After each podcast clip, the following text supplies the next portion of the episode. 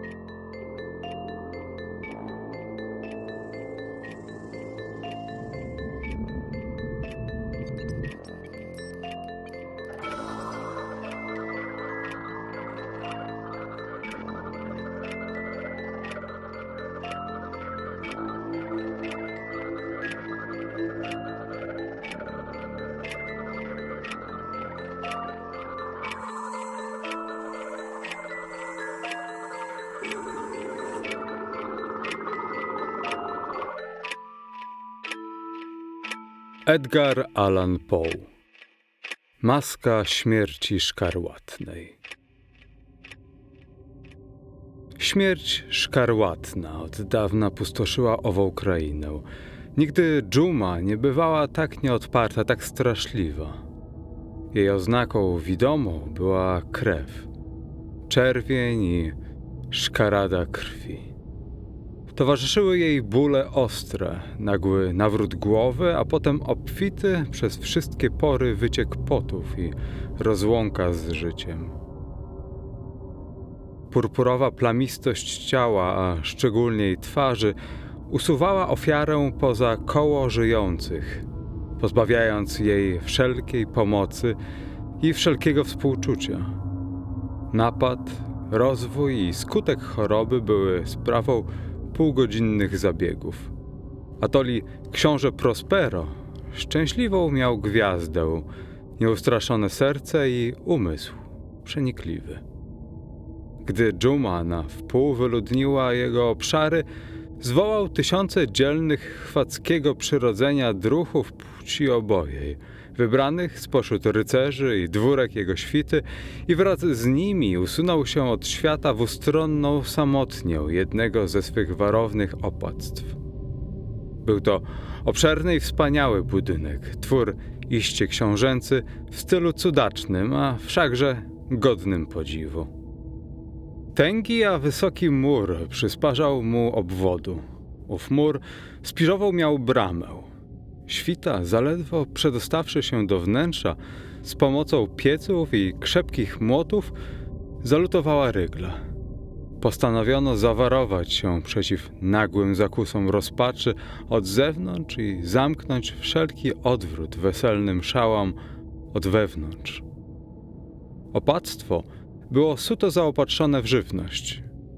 Dzięki tym środkom ochronnym dwór księcia mógł drwić z zarazy Ludność po tamtej stronie muru, wedle sił i możności, krzątała się dokoła swego zbawienia. Cokolwiek miało się zdarzyć, wszelka troska i wszelka zaduma była obecnie szaleństwem.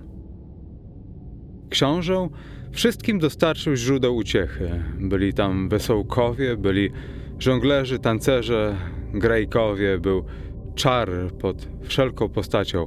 Było wino. Wewnątrz zbiór wszelakich cudów i bezpieczeństwo. Zewnątrz śmierć szkarłatna. Na schyłku piątego czy szóstego miesiąca swego pobytu w warownych zaciszach, a w chwili najzapalczywszego po tamtej stronie murów srożenia się klęski, stało się, że książę Prospero uraczył tysiąc swych druhów płci obojej balem maskowym niesłychanego przepychu. Co za rozkoszna to była maskarada. Lecz niechże mi wprzód dane będzie opisać komnaty, w których się spełniła. Było ich siedem. W głównym przestrzale pałacu. W wielu zamkach ten szereg komnat tworzy długą, w prostej linii perspektywę, gdy skrzydła drzwi są na oścież, aż do zetknięcia się z obojgiem ścian rozwarte, tak że wzrok biegnie bez przeszkód do końca.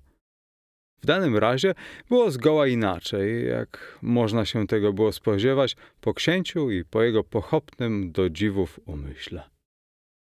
Komnaty miały rozkład tak nieprawidłowy, iż oko nie mogło naraz ogarnąć więcej nad jedną.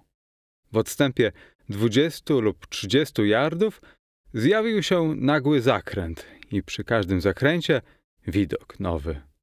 Po prawej i lewej stronie, w pośrodku każdej ściany wysokie, a wąskie okno gotyckie wychodziło na ślepy korytarz, żłobiący się zgodnie z zawiłym rozkładem komnat. W każdym oknie tkwiły szyby o barwach zastosowanych do głównego tonu w ozdobach komnaty należącej do okna. Na przykład komnata we wschodnim skrzydle zamku miała obicie błękitne i okna z ciemnego błękitu. Drugą z kolei zdobiła i oblekała purpura. Wtedy szyby były purpurowe. Trzecia do cna zielona z zielonymi oknami. Czwartą w stroju pomarańczowym. Pomarańczowe rozwidniały okna. Piąta biała. Szósta fioletowa. Siódmą komnatę sztywnie oblekał czarny aksamit, przesłaniając całe sklepienie i mury i ciężkimi zwojami opadając na dywan z tejże tkaniny i z tej samej barwy. Atoli w tej wyjątkowej komnacie barwa okien nie odpowiadała wnętrzu. Szyby były szkarłatne, o skrzącej barwie krwi. Tedy w żadnej z siedmiu komnat wśród gęstwy obficie rozrzuconych lub przypiętych do lamperii ozdób ze złota nie było ani lampy, ani kandelabrów, ani lamp, ani świec, ani śladu jakichkolwiek w tym rodzaju rozwidnień w całym długim szeregu tych komnat. Wszakże w okalających je korytarzach, tuż pod każdym oknem, tkwił olbrzymi trójnóg z płonącym zarzewiem, którego promienie przenikały poprzez barwne szyby, rzęsistym blaskiem olśniewając komnatę. Stąd był dostatek mieniących się barwą i fantastycznych widoków. Wszakże oświetlenie komnaty zachodniej, owej czarnej komnaty, kiedy brzask zarzewia poprzez krwawe szyby strumienił się po czarnych aksamitach, było złowieszczo straszliwe i przydawało twarzom zabłąkanych do wnętrza śmiałków wyraz tak dziwny, że szczupła jednogarstka tancerzy zdobywała się na odwagę postawienia swej stopy w magicznym przybytku tej komnaty. W tej samej właśnie komnacie u zachodniej ściany stał olbrzymi zegar hebanowy. Wahadło jego kołysało się z głuchym, ciężkim, jednostajnym tykaniem. I gdy wskazówka minutowa dokonała swego wokół tarczy obiegu, a godzina miała zadzwonić z mosiężnych płuc olbrzyma, dobywał się dźwięk czysty, donośny, głęboki i nadwyraz melodyjny, lecz o tonie tak swoistym i tak napiętym, że grajkowie kapeli co godzina musieli zaprzestawać na mgnienie swych akordów, aby słuchać gry godzin. Tancerze wbrew woli ponichiwali swych wirowań. Chwilowy popłoch ogarniał wesołą gromadę i widziano, jak przez cały czas brzmienia kurantów najzuchwalsi, bledli, a najstarsi wiekiem i najdojrzalsi umysłem, prowadzili dłonią po czole, niby w zadumie lub w gorączkowym majaczeniu. Lecz gdy ostatnie echo zamarło, skrzydlaty śmieszek przelatał po całym zgromadzeniu. Grajkowie spoglądali po sobie i uśmiechając się na myśl o własnej wrażliwości i nierozsądku, ciszkiem przyrzekali sobie nawzajem, że następny śpiew kurantów nie wywrze na nich podobnego wrażenia, a później, po upływie sześćdziesięciu minut, brzemiennych trojgiem tysiąców i sześciorgiem secin sekund dopełnionej godziny, następował nowy śpiew nieodpartych kurantów i powtarzał się ten sam popłoch, ten sam dreszcz, te same majaczenia. Wszakże na przekor tym przerwom orgia odznaczała się wesołością i przepychem. Upodobania księcia były zgoła osobliwe. Miał oko wprawne w dziedzinie barw i efektów. Pogardzał wszelkim dekorum mody. Jego zamiary były zuchwałe i dzikie, a pomysły olśniewały przepychem barbarzyńskim. Byli tacy, którzy go posądzali o szaleństwo. Jego dworzanie czuli dobrze, iż tak nie jest. Wszakże trzeba było słyszeć go, widzieć i obcować z nim bezpośrednio, aby się upewnić, iż tak nie jest. Ze względu na tak wielką uroczystość, sam przeważnie zarządzał doborem sprzętów w siedmiu komnatach i nakaz jego upodobań osobistych narzucił styl przebrania. Doprawdy były to pomysły dziwolążne. Było to wprost wspaniałe, olśniewające. Była w tym pokusa i fantazja. Wiele z tego, co potem ujrzano w Hernanim. Były postacie całkiem arabeskowe, postrojone niedorzecznie, ukształtowane na przekór wszelkim prawidłom. Dziwy potworne jak majaki. Było tam pod dostatkiem czaru, rozpusty i wybryków, źdźbło zgrozy i obfitość szkarady. Słowem, była to ciżba zmur, które kroczyły na puszyście po siedmiu komnatach. I zmory owe wyprawiały wszelkiego rodzaju łamańce, brocząc barwami komnat i rzekłbyś, iż spod ich stóp wysnuwały się dźwięki muzyki, że dziwaczne akordy kapeli były echem ich kroków. A od czasu do czasu z komnaty aksamitnej dolatał rozdzwoniony śpiew hebanowego zegara. I wówczas na oka mgnienie wszystko nieruchomiało, wszystko milkło, prócz głosu zegara. Zmory stygły, drętwiały w swych ruchach, lecz oto echa kurantów zamierały. Ich śpiew trwał jeno chwilę i zaledwo pierzchły, a już skrzydlaty i niedotłumiony śmieszek trzepotał się wszędy. I znowu grzmiała kapela. Ożywiały się zmory i kurczyły się w tak wesołych podrygach jak nigdy, przyswajając sobie barwy okien, poprzez które strumienił się pożar trójnogów. Lecz żadna z masek nie śmiała już zabłąkać się do komnaty, która tkwiła tam, na samym zachodzie. Noc się bowiem zbliżała i wzmożone w swej czerwieni światło napływało od przekrwionych szyb, a kruczość żałobnych draperii nabrała grozy. I dla śmiałka, który dotknął stopą żałobnych dywanów, Zegar hebanowy rozbrzmiewał cięższym i uroczyściej potężnym śpiewem kurantów, niźli dla uszu masek wirujących w beztroskiej oddali pozostałych komnat. Komnaty owe roiły się od ludzi i życie tętniło w nich gorączkowym wrzeniem. Wir wesela trwał nieustannie, aż wreszcie północ wybiła na zegarze. Wówczas jak już rzekłem, kapela zamarła. Kołowrotny rozpęd tancerzy ustał. Jako dawniej, wszystko zaprawiło się w trwożnym znieruchomieniem.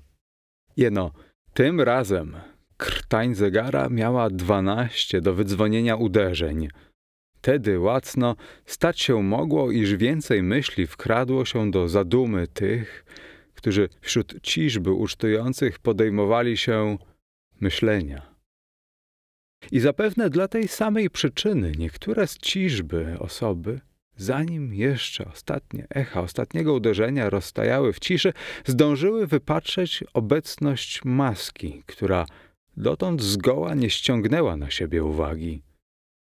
I gdy szeptem podano sobie dookoła wieść o tym najściu, Powstał wśród ciżby porozumiewawczy zgiełki, pomruk zdziwienia i niezadowolenia, a po nim nastąpił w końcu dreszcz strachu, zgrozy i wstrętu. Trzeba było niewątpliwie aż nazbyt niezwykłego zjawiska, aby wywrzeć takie wrażenie na ciżbie takich, jakie opisałem, widziadeł. Swoboda zapustna tej nocy była wprawdzie bez mała nieograniczona, lecz osobistość, o której mowa, prześcignęła pomysły herodowe i przekroczyła względne skądinąd granice nakazanych przez księcia pozorów. W sercu ludzi najbardziej nieczułych są struny, które lada dotyk porusza. Nawet w duszy najbezpowrotniejszych zatraceńców, tych, dla których śmierć i życie jest zarówno igraszką, tkwi coś, z czym igrać nie można. Całe za tym zgromadzeniem zdawało się do głębi wyczuwać niesmaczność i niewłaściwość zachowania się oraz ubioru nieznanego gościa. Osobistość była smukła i chuda, od stóp do głów opatulona w całun. Maska, tająca oblicze, tak trafnie wyobrażała twarz zesztywniałego trupa, że najszczegółowsze badanie z trudem wykryłoby fortel. Mimo to, wszyscy rozbawieni hulajdusze mogliby, jeśli nie pochwalić, w każdym razie ścierpieć ów żart potworny. Wszakże maska posunęła się aż do przyswojenia godeł śmierci szkarłatnej. Jej ubiór był pokalany krwią, a jej wysokie czoło oraz wszystkie rysy twarzy były zbryzgane straszliwym szkarłatem. Gdy oczy księcia Prospera padły na tę postać widmową, która ruchem powolnym, uroczystym i napuszystym, jakby dla utrzymania się w roli, kroczyła tu i tam, w pośród tancerzy, zauważono w pierwszej chwili, że pokurczył go gwałtowny dreszcz strachu, czy też wstrętu, lecz w mgnieniu potem czoło jego spurporowiało od gniewu. Kto śmie? zapytał głosem ochrypłym, stojących w pobliżu dworzan. Kto śmie nam urągać tymi bluźnierczymi drwinami? Pochwyćcie go i pozbawcie maski, abyśmy poznali kogo, skoro świt mamy na murach stryczkiem pokarać. A gdy to mówił, znajdował się książę Prospero w komnacie wschodniej, czyli błękitnej. Słowa jego donośnie i wyraźnie zabrzmiały po wszystkich siedmiu komnatach, gdyż książę był nieugięty i krzepki w sobie, zaś kapela zamarła na jego skinienie. A stało się, że w komnacie błękitnej przebywał książę, mając po bokach świtę pobladłych dworzan. Początkowo, gdy mówił, świta nieznacznym ruchem pokwapiła się ku natrętowi, który przez chwilę był dostępny, a który obecnie krokiem śmiałym majestatycznym zbliżał się do księcia. Atoli, pod wpływem jakiejś nieokreślonej trwogi, która ogarnęła całe zgromadzenie na widok niedorzecznego zuchwalstwa maski, nie było nikogo, co by dłoni na niej położył, tak, że nie znajdując żadnych przeszkód, zjawiony przeszedł tuż o dwa kroki od księcia i podczas gdy niezliczone tłumy, jakby jednakiemu posłuszną druchowi, odpłynęły od środka komnaty ku murom. Szedł dalej, bez przerwy, tym samym uroczystym i miarowym krokiem, który go przed chwilą cechował. Z komnaty błękitnej do komnaty purpurowej, z komnaty purpurowej do komnaty zielonej, z zielonej do pomarańczowej, z owej do białej, z tej zaś do fioletowej, zanim poruszono się, aby go stanowczo zatrzymać. Wówczas jednak stało się, że książę Prospero, rozjączony gniewem i wstydem chwilowego tchórzostwa, rzucił się na oślep poprzez sześć komnat, dokąd nikt za nim nie pośpieszył, gdyż strach śmiertelny owładnął całym tłumem. Potrząsając obnażonym mieczem, zbliżył się na odległość trzech czy czterech kroków do uchodzącego zjawu, gdy nagle ów ostatni, dotarłszy do końca komnaty aksamitnej, odwrócił się z nienacka, stawiając czoło swemu prześladowcy. Rozległ się krzyk przenikliwy i miecz błysnąwszy ześliznął się na żałobne dywany, gdzie książę Prospero padł martwy w chwilę potem. Wówczas, zdobywając się na ślepą odwagę rozpaczy, tłumy masek rzuciły się z połem do czarnej komnaty i schwyciwszy nieznajomego, który na kształt wyniosłego posągu trwał wyprostowany i nieruchomy w cieniu hebanowego zegara, doznały strachu bez nazwy, stwierdzając naocznie, że pod całunem i pod trupią larwą, których pochwycenie kosztowało je tylu nadludzkich wysiłków, żaden kształt namacalny nie ma swego pobytu.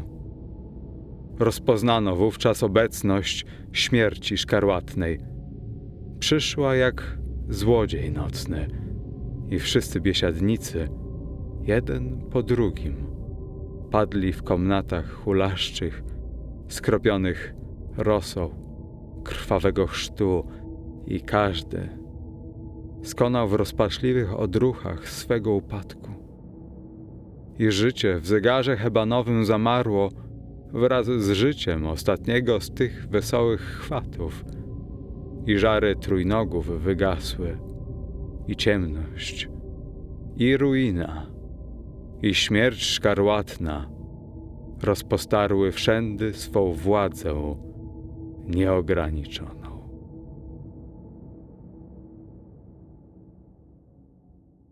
Tłumaczył Bolesław Leśmian. Muzyka Dark Fantasy Studio i Jacek Brzezowski. Czytał Jacek Brzezowski.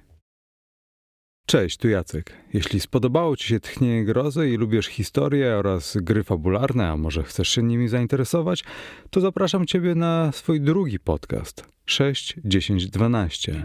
Pisane osobno cyframi jako 6, odstęp 10, odstęp 12 do znalezienia na YouTube oraz Spotify, a także innych platformach. Zapraszam serdecznie do słuchania.